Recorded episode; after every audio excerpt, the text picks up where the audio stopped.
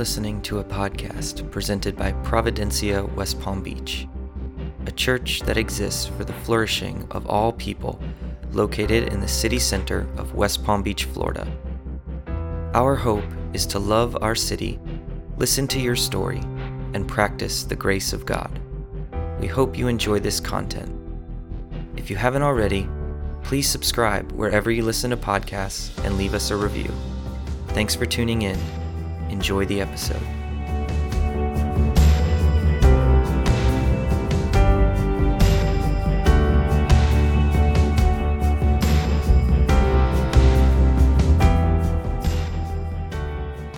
Good evening, everyone. My name is Drew. I'm one of the pastors here at Providencia.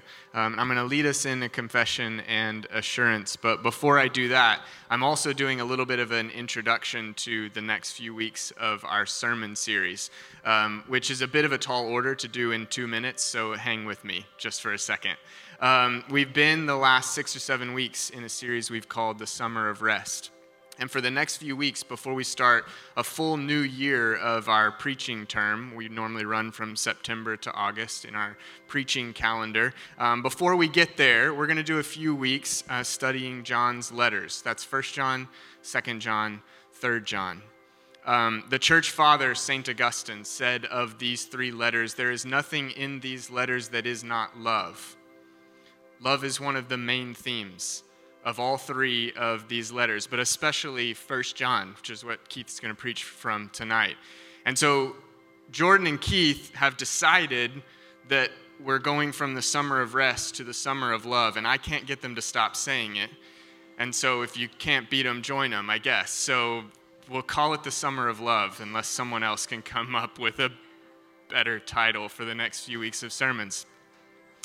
But John's letters, especially First John again, um, they do this thing throughout the letter where John will play one word off of another, pit one thing against another good versus evil, love versus hate, light versus darkness, truth versus falsehood.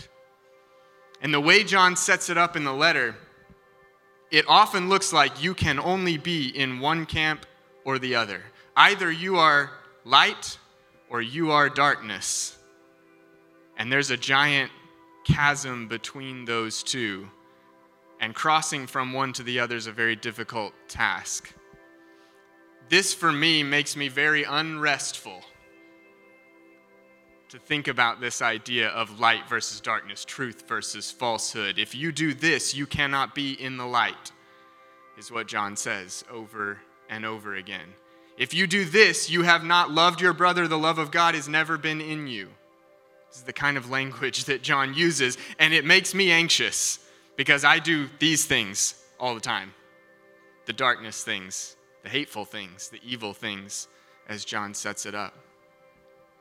But in this letter, I think more than just a polarization between two different things, John is setting up a tension because he comes back over and over again to this idea of if you sin, if you do this darkness, evil, falsehood stuff, we have an advocate with the Father who is Jesus Christ.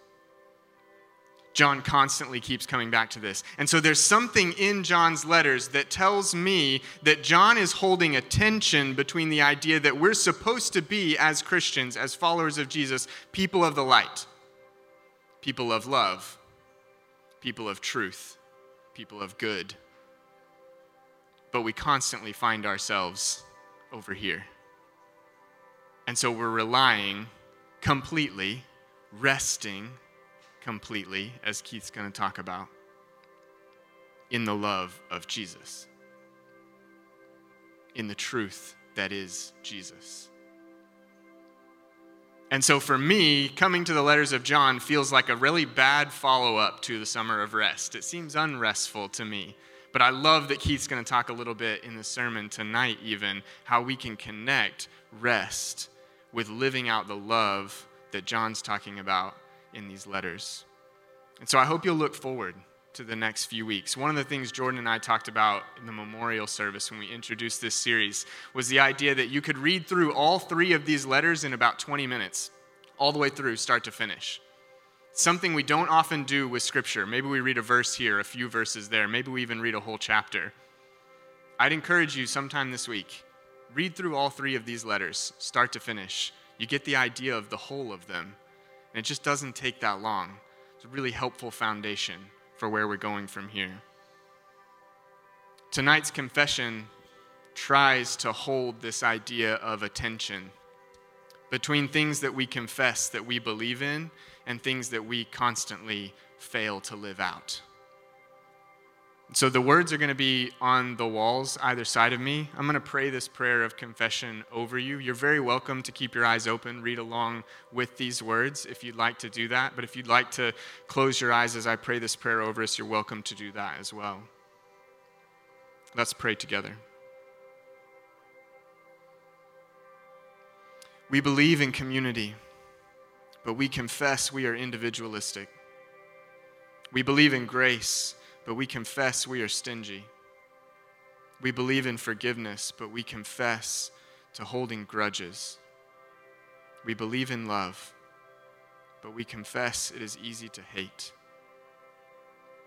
We believe in justice, but we confess to resenting the hard work justice requires. We believe in discipleship, but we confess to turning away when it gets difficult. We believe in Jesus, but we confess to forcing him to look like us. God, mold us into a vessel that is the likeness of your Son, Jesus, and pour your Spirit into us until we overflow with your love. Amen.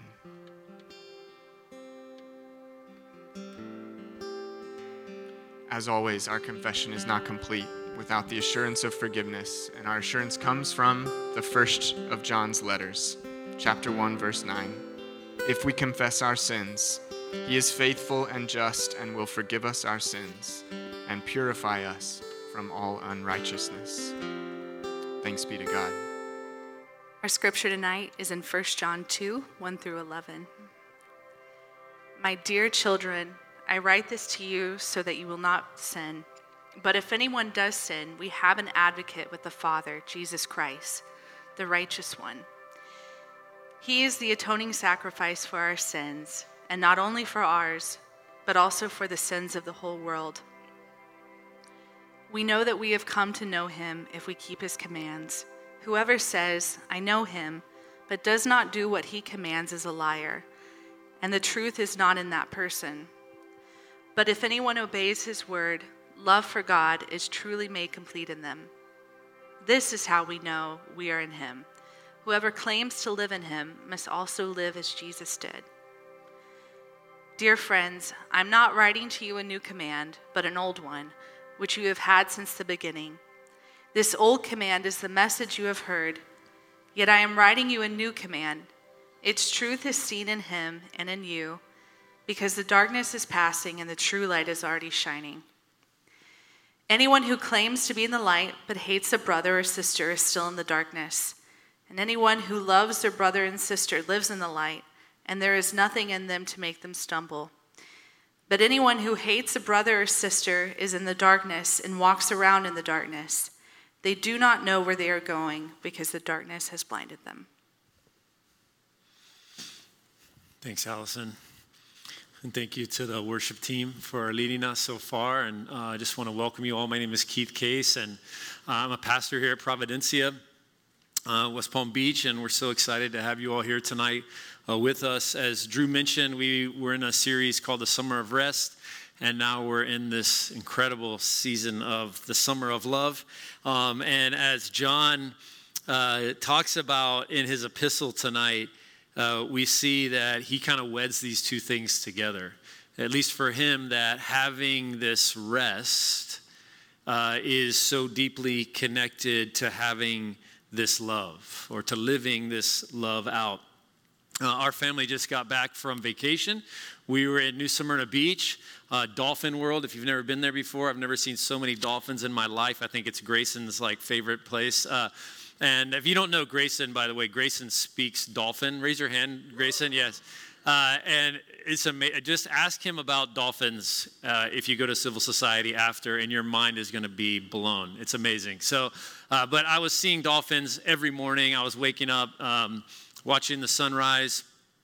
It was beautiful, and it was pelicans and like the sea turtles had come and like laid their eggs, and uh, there was just so much activity. The, the, water was just teeming with life, and you could see these lines coming in if you're a surfer. Uh, it was just beautiful, um, and the, the sea breeze, right? I just loved the, the smell, the sea breeze. And I was doing the Lectio app, which uh, some of you may remember from this summer that we downloaded that, some of us, and you know, it leads you through a scripture reading and it's somebody with an accent, you know, so it always makes it better for me to listen to scripture read with somebody with an accent. And then they, they invite you into this time of prayer and, and breathing and just slowing down. And I'm sitting there watching all of this happen like the sunrise, dolphins, sea turtles, like everything teeming with life in front of me. And I'm hearing the scripture read and being invited to breathe deeply and just breathe and breathe this in. And uh, you know, at the beginning of the week, I read the text that I'm going to preach on, and I need to send it to Drew and Danny and different people, uh, the title of what the sermon's going to be. And so the title of the sermon tonight is called Love is in the Air. Um, and for most of you, you probably will never have heard of this band before, but I know some of you have. Corbin told me his dad knows this band, for example. But uh, the Allman Brothers Band had this song called Revival. Has anybody ever heard of it? Like two of you probably. Oh, okay, okay, some more hands. I see those hands. Uh, and so it was a song that, you know, was written by somebody in the band who was an instrumentalist more than a lyricist, but this was the song that they uh, wrote that really kind of got some traction. So the first half of the song is just instrumental. And then he adds these lyrics, and the lyrics are People, can you feel it? Love is everywhere. People, can you hear it? Love is in the air. So that's where I got the idea. And that song, if you know me, I kind of have like a song in my heart, my head that I'm humming all week. So all week long, I was like humming that song. And in preparation for this sermon, it was like the song I had on repeat. Just like you know, vibing with this song. The Allman Brothers Band is a very interesting band. They're from Jacksonville, the two brothers, um, and uh, they, you know, were considered Southern rock. The Allman Brothers didn't like that because they was considered redneck music and like racism and all this other stuff. And they were kind of like cutting edge for their time. They had long hair. They were considered hippies in a way. And they had a black person in their band, which was controversial for them during the 70s being in the South. But they didn't care because love was in the air. And they were bringing that. And I was one of these kids that, as they kind of had a revival uh, later with their music, I was one of these kids that, that went to their concerts. Uh, to these jam band concerts. There was a series called the Horde Festival that came out, and I would go hear the Allman Brothers Band and just sit there and dance, you know, to Phish and all these other jam bands. But that was the song in my head. People, can you feel it? Love is in the air. It's experiential, right? And so I'd ask you tonight as we, you know, begin to dive into our text, is can you hear it? Can you feel it? Love is in the air. Love is in the air. You know, we, we live in the West in a pretty cerebral culture, um, uh, really uh, buying into this model of humanity presented to us through the Enlightenment that you are a brain on a stick. And, um, you know, it's not really what Scripture gives us. They gives us a different model. It's you know what Jesus gives us, what uh, John gives us. You know, we are lovers actually. Uh, we are lovers, and, and, we are artwork and artists, and you are a creative lover. Uh, hopefully, you've heard that before, but you are a creative lover. And John uh, claimed love as part of his identity. In fact, in the Gospel of John, uh, he is called, and he calls himself this, the disciple whom Jesus loved. Uh, he, he was like the apostle of love. Can you imagine having that as your title? Like walking around, the apostle of love. And um, he's the one who's sitting next to Jesus. And, and, you know, when you see the, the paintings of the Last Supper, the really accurate ones, uh, he's the one there laying next to Jesus, like reclining on Jesus' bosom, if you will. Uh, he's, the, he's the one who knows all about love. And uh, when you first turn to that first chapter of uh, this epistle um, that we're reading from tonight, uh, listen to how he sets up this letter. He says, That which was from the beginning, which we have heard, which we have seen with our eyes, which we have looked at and our hands have touched, this we proclaim concerning the word of life. The life appeared. We have seen it and testify to it. And we proclaim to you the eternal life. That for John, love wasn't just something that we knew, it wasn't just some cerebral knowledge, but it was experiential. And in fact, Jesus was experiential. You had to be in an experience with uh, Jesus. Uh, my friend Corey Widmer grew up on the same mountain I went to, or I did, grew up, I went to the same high school, same youth group, same church. He's a pastor in the same denomination that I'm in, uh, in Virginia. And he just got back from a five week sabbatical, five week vacation of intentionality. And, and he wrote this about that time. He said, I'm just finishing up a five week sabbatical that started on July 1, inspired by reading Curt Thompson's book, Soul of Desire. I highly recommend the book. Uh, haven't read it, but I just recommend it. Uh, my biggest agenda for this time of rest was simply to put myself into the path of beauty. His whole agenda for his five weeks was to put himself into the path of beauty. He goes on to say, In my own culture and spiritual upbringing, thinking was emphasized more than what was experienced with my physical senses. Yet, this isn't really the way reality works. Before we think as humans, we need to first encounter things with our senses. As Thompson puts it, first we sense, then we make sense of what we sense. And there's a Catholic theologian who goes on to say he claims that beauty experientially precedes goodness and truth because beauty is what attracts us to goodness in the first place. And it is what enables us to comprehend what is true. That there's this experience of beauty that actually opens us up to seeing what is good and what is true. And, and tonight, as we're reading the text we're about to read again or, or kind of dive into more, I would say that John is inviting us to put ourselves into the path of love.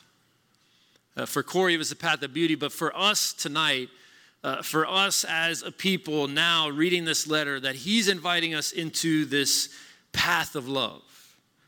That we would begin to hear the song that he is singing over us uh, this song of love, that it would invade our bodies, that it would, uh, we would welcome it and nourish it and grow it in us. As we come to chapter two of that first epistle, he addresses us, my dear children. The term of affection, you know, is a very close feeling, and then things take a very dark turn pretty quick, right? He goes in to say, Hey, I write this to you so that you will not sin so that you will not sin. He goes from like, hey, my dear children, all right, guys, don't sin.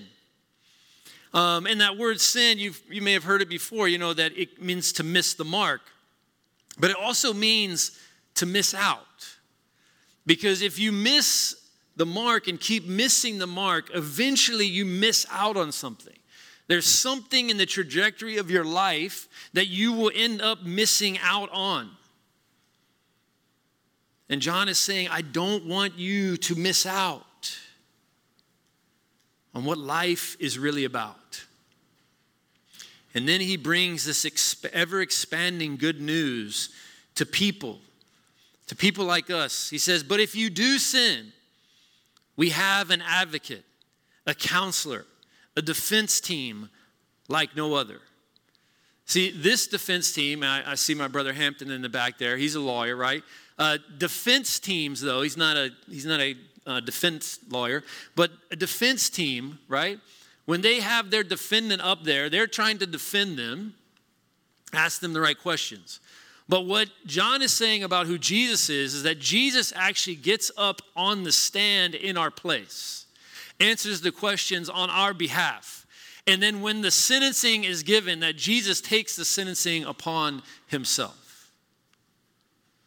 That this is the kind of advocate that we have in Jesus. As you think about the trajectory of your life of missing the mark, of missing out on what life is all about, and Jesus is saying, Hey, I will take that on myself.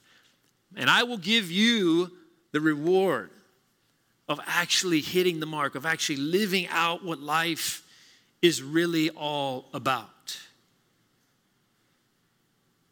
And I won't just do it for you, do it for the whole world.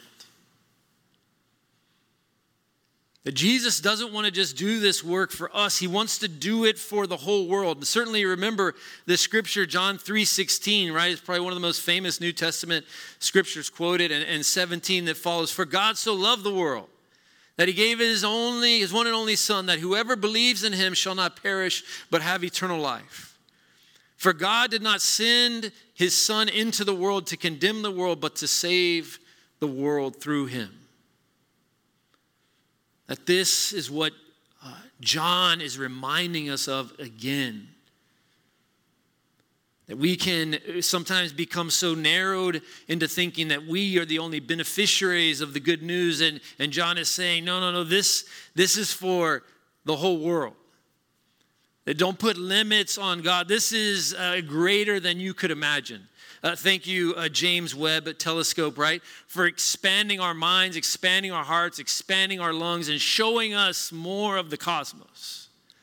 That, that if you have some concept of who God is, that there is, if there is a God in this world, that certainly He's bigger than all things. And that we as Christians believe the words of John that he says later in this epistle that God is love. So that love is in the entire cosmos. That God has love for the entire cosmos. So John is saying, hey, if you believe that, also believe it for yourself. Believe it for yourself. Rest in it. Be secure in it. That God loves you that much.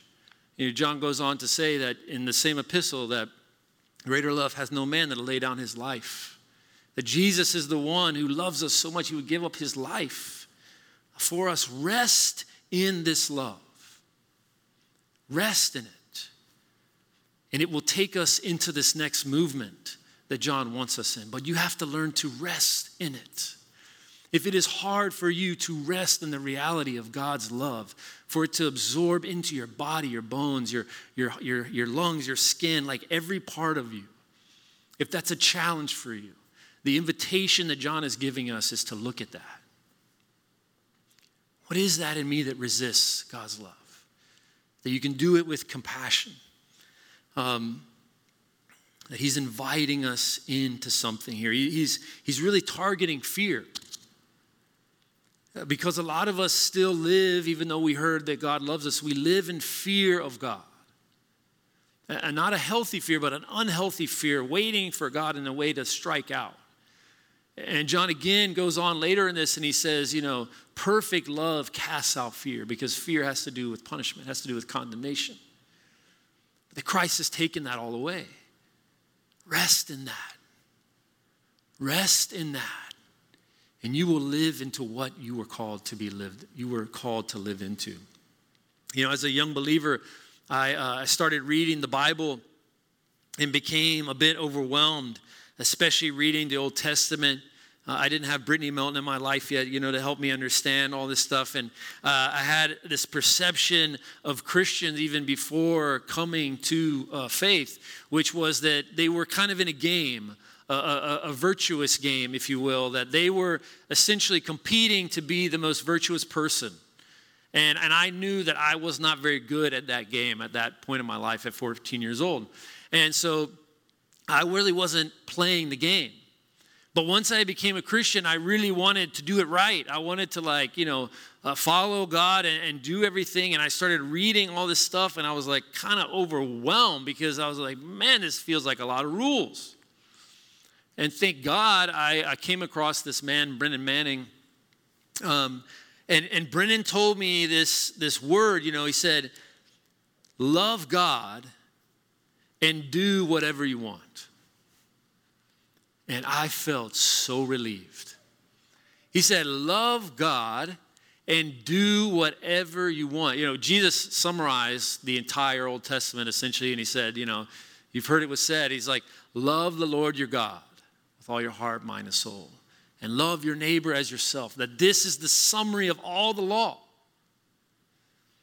And when I heard that, I felt so relieved, you know, love God. Oh man, it moved me from my cerebral head to my heart. It moved me from this checklist of rules and regulations to a relationship, to connection, to, to intimacy. And, and, you know, there was this other part of me as a 14 year old that was like, and do whatever you want. right?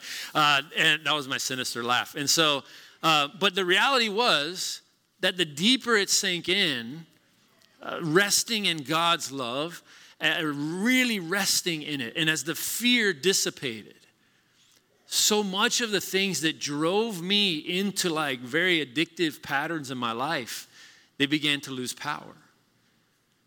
Um, and they began to loosen, if you will, their grip on me. And I began to share things that I had held in secret, and those things began to lose their grip and their power. And like I started to experience this, this new freedom and this connection of like communion with God, of being in communion. And I wanted to stay connected. It wasn't about checking the boxes, it was about staying connected. Staying connected with God. You know, John says at the beginning, he says, uh, that he is writing this in chapter 1 uh, to those who see, touch, and taste the life, the eternal life, Jesus. And that in doing so, that they would believe. And what would happen if they believe? That there would be connection, that there would be fellowship with who? With us, with God, with Jesus, and that their joy, he said, would be complete. And John turns his attention here in this chapter, in chapter 2, to another completeness. He says that your love for God would become complete. And, maybe you've heard this before, but let me say it to you point blank that you were made as a lover and you were made to love God completely. That, that for you to love God completely would be so fulfilling, so life giving that you might feel like you were going to explode. And yet that was what that is what you were made for to love God completely. And John is saying, I want your love for God to become complete. That you were made to fully love God, to completely love God. And he says, if this isn't you, if this isn't you, if you are not completely in love with God, then you are missing the mark. And John turns up the heat here. He says, if you want to know if you are truly living this out, are you living like Jesus? Are you living like Jesus? Now, I, I was preaching this morning is a little different demographic. It's a little bit older demographic. But I said to them, I said, as I engage with young people, because today, you know, churches are scrambling, they're trying to figure out um, why young people don't go to church anymore, why young people are leaving the church. And it's this problem, and the people are trying to figure it out. But as I talk to people who've left the church, I talk to young people out there. One of the things that I see over and over again, hear over and over again, that people are longing, people out there are longing to see Christians really live it out. Really live out what Jesus says we're called to do. That they would love like Jesus loved. And that if they saw that, if they could touch, taste, see, smell that, it would be transformative that it would, it would be transformative, not just for the world, but it would be transformative for their life. And I see it even on my Instagram, for example. I, you know, I basically post a bunch of pictures of my kids um, surfing, just you know, kind of bizarre things. But one of the things that will happen sometimes is if I post a picture of us doing something that feels like, man, that is really an outworking of the gospel this community at Providencia is like, boom, boom, boom, boom, boom, like, heart, heart, boom, boom, boom, comments, fire. You know, like, it's like people love it. I'll tell you some examples. Examples were uh, Jordan and I meeting with uh, a rabbi and imam here in this church doing a multi faith work. And, and I talked about how Jesus has called us to love our neighbors despite whatever faith they're a part of. And people were like, hell yeah, like, like, like, like, like, like, like, love, love, love, right? If we do things that like cross over a border that you have seen maybe the church in America draw, and we cross over that empowered by the love of God, people go nuts in the best way possible because it's what people are looking for. And it's what John is inviting us to, to really live this out. Because we are to be people of love. And what John is inviting us to is whole life discipleship. And I grew up Presbyterian basically from age 14 on.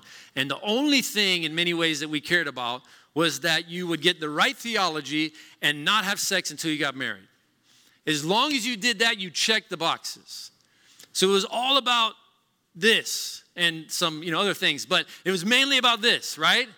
And you were just trying to get everything right up here. And so young people like myself began to look around and said, man, this is not adding up. This is not matching up. This is actually feels dead inside. And so uh, I got invited to go to Puerto Rico by a friend of mine, and he had a Presbyterian church down there, but that was a, a Presbyterian church with a charismatic flair. Can I get an amen? And they were they were on fire down there, and they had this incredible love for each other. You know, when you get off the plane in Puerto Rico, you know, if you come from the US and you're really baked in American culture, the first thing you do is you put your bags in the person's car. Because you're about you're about accomplishing something right? We got to get somewhere. We're on the clock here. We got to put the bags in the car. We got to get out of here right? No no. When you land in puerto rico it's not put the bags in the car. It's, you better come here and give me a hug right now. Like we got to love we got to it's like a little love fest right there in the airport. Cars are honking everybody's but it's not about time it's about people. It's about people. Well i discovered that they had the counseling program in their church.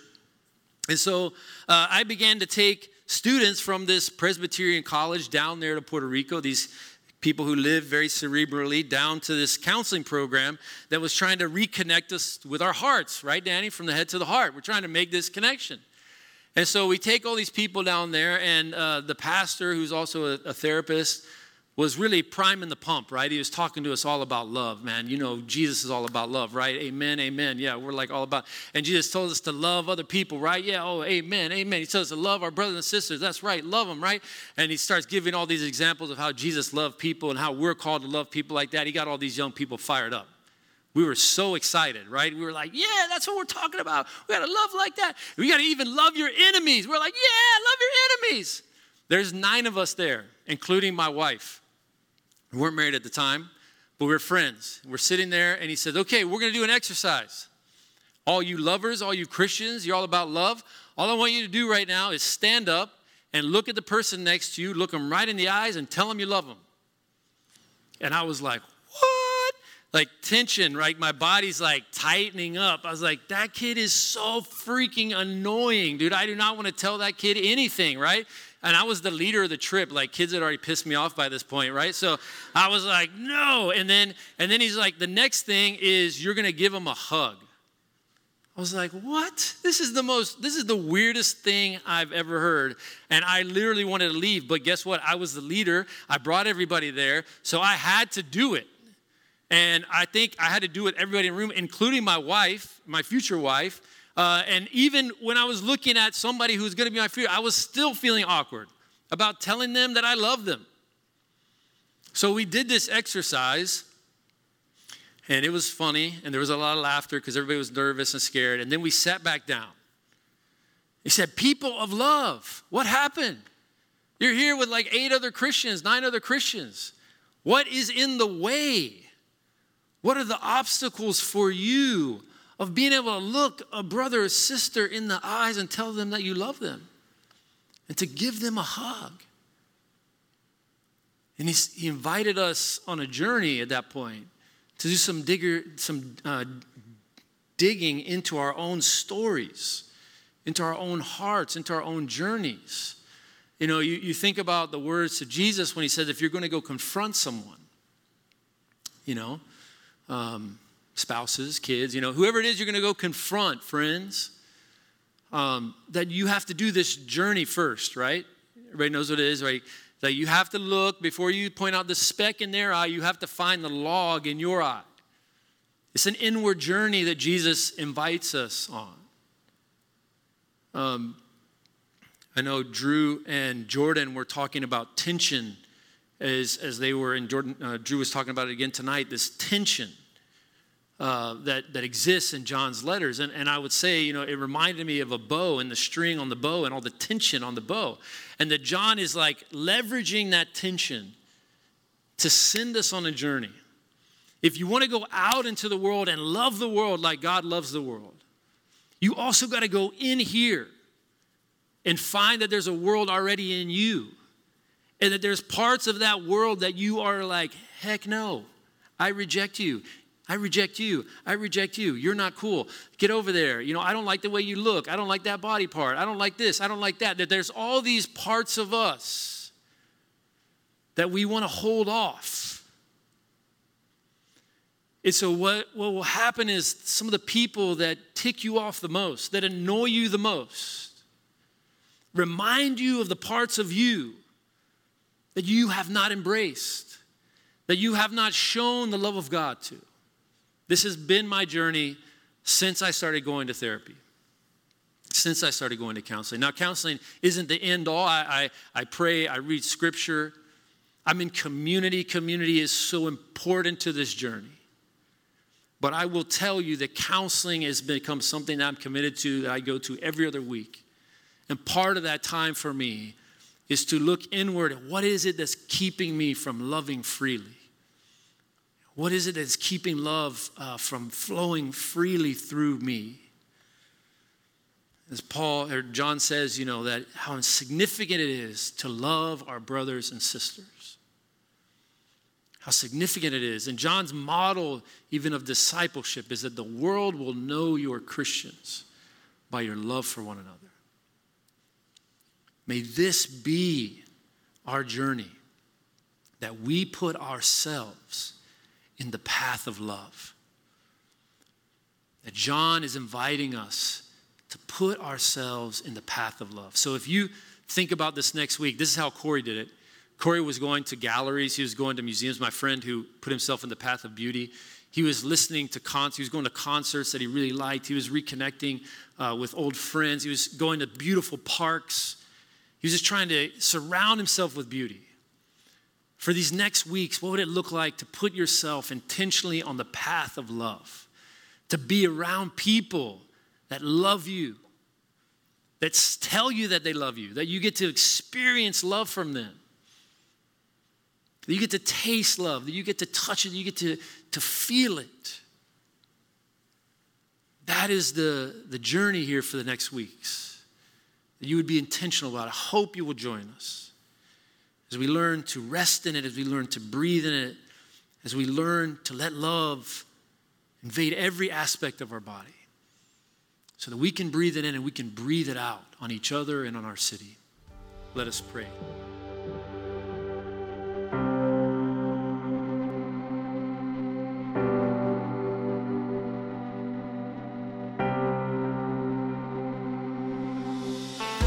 Thanks for joining us for this episode.